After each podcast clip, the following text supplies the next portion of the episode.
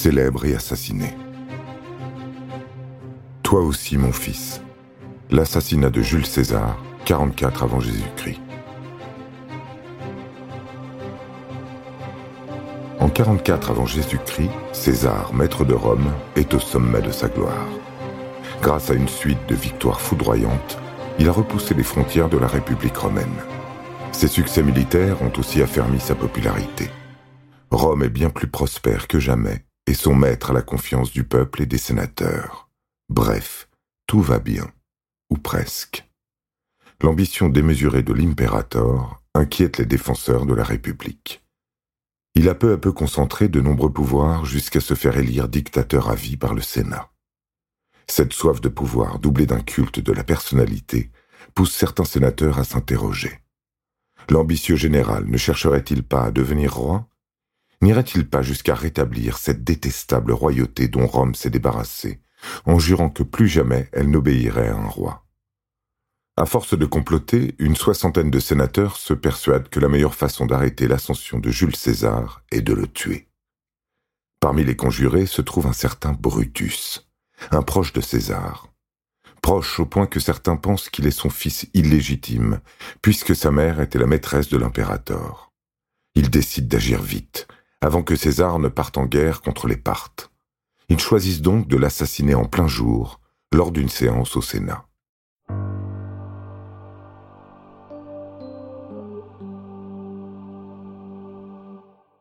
15 mars 44 avant Jésus-Christ.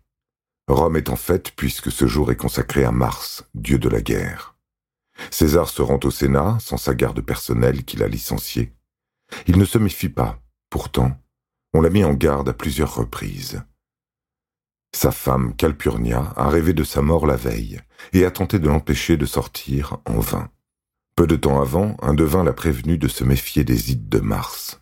Pire, avant de se rendre au Sénat, l'un de ses informateurs lui remet un document listant les noms des conspirateurs. Il le prend sans le lire. César se sent fort et surtout entouré d'admirateurs et d'amis qui pour certains lui doivent tout. Que peut-il lui arriver?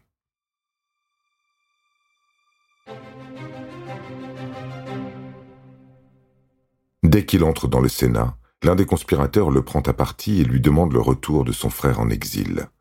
César l'écarte d'un geste mais le plaignant saisit sa toge, portant ainsi la main sur lui. C'est le signal. Les conspirateurs se jettent sur lui et le frappent à tour de rôle. Il reçoit vingt-trois coups de couteau.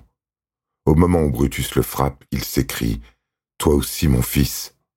Il s'écroule dans sa toge blanche, rougie par le sang, tandis que les conjurés courent se cacher.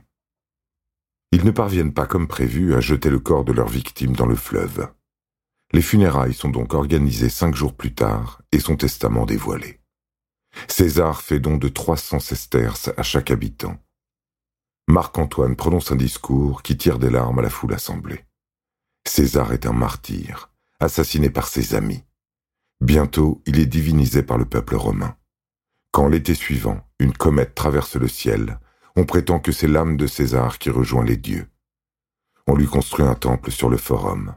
Mort, César est encore plus populaire. Treize ans de guerre civile succèdent à la mort de César. Sous le règne de son petit-neveu et fils adoptif Octave, les assassins amnistiés, peu après leur forfait, sont condamnés à mort. S'ils ont tué l'homme, ils n'ont pas tué sa légende. Stratège hors pair, meneur d'hommes, démagogue à ses heures et d'une grande intelligence, celui qui a conquis la Gaule jouit 2000 ans après son assassinat d'une notoriété exceptionnelle.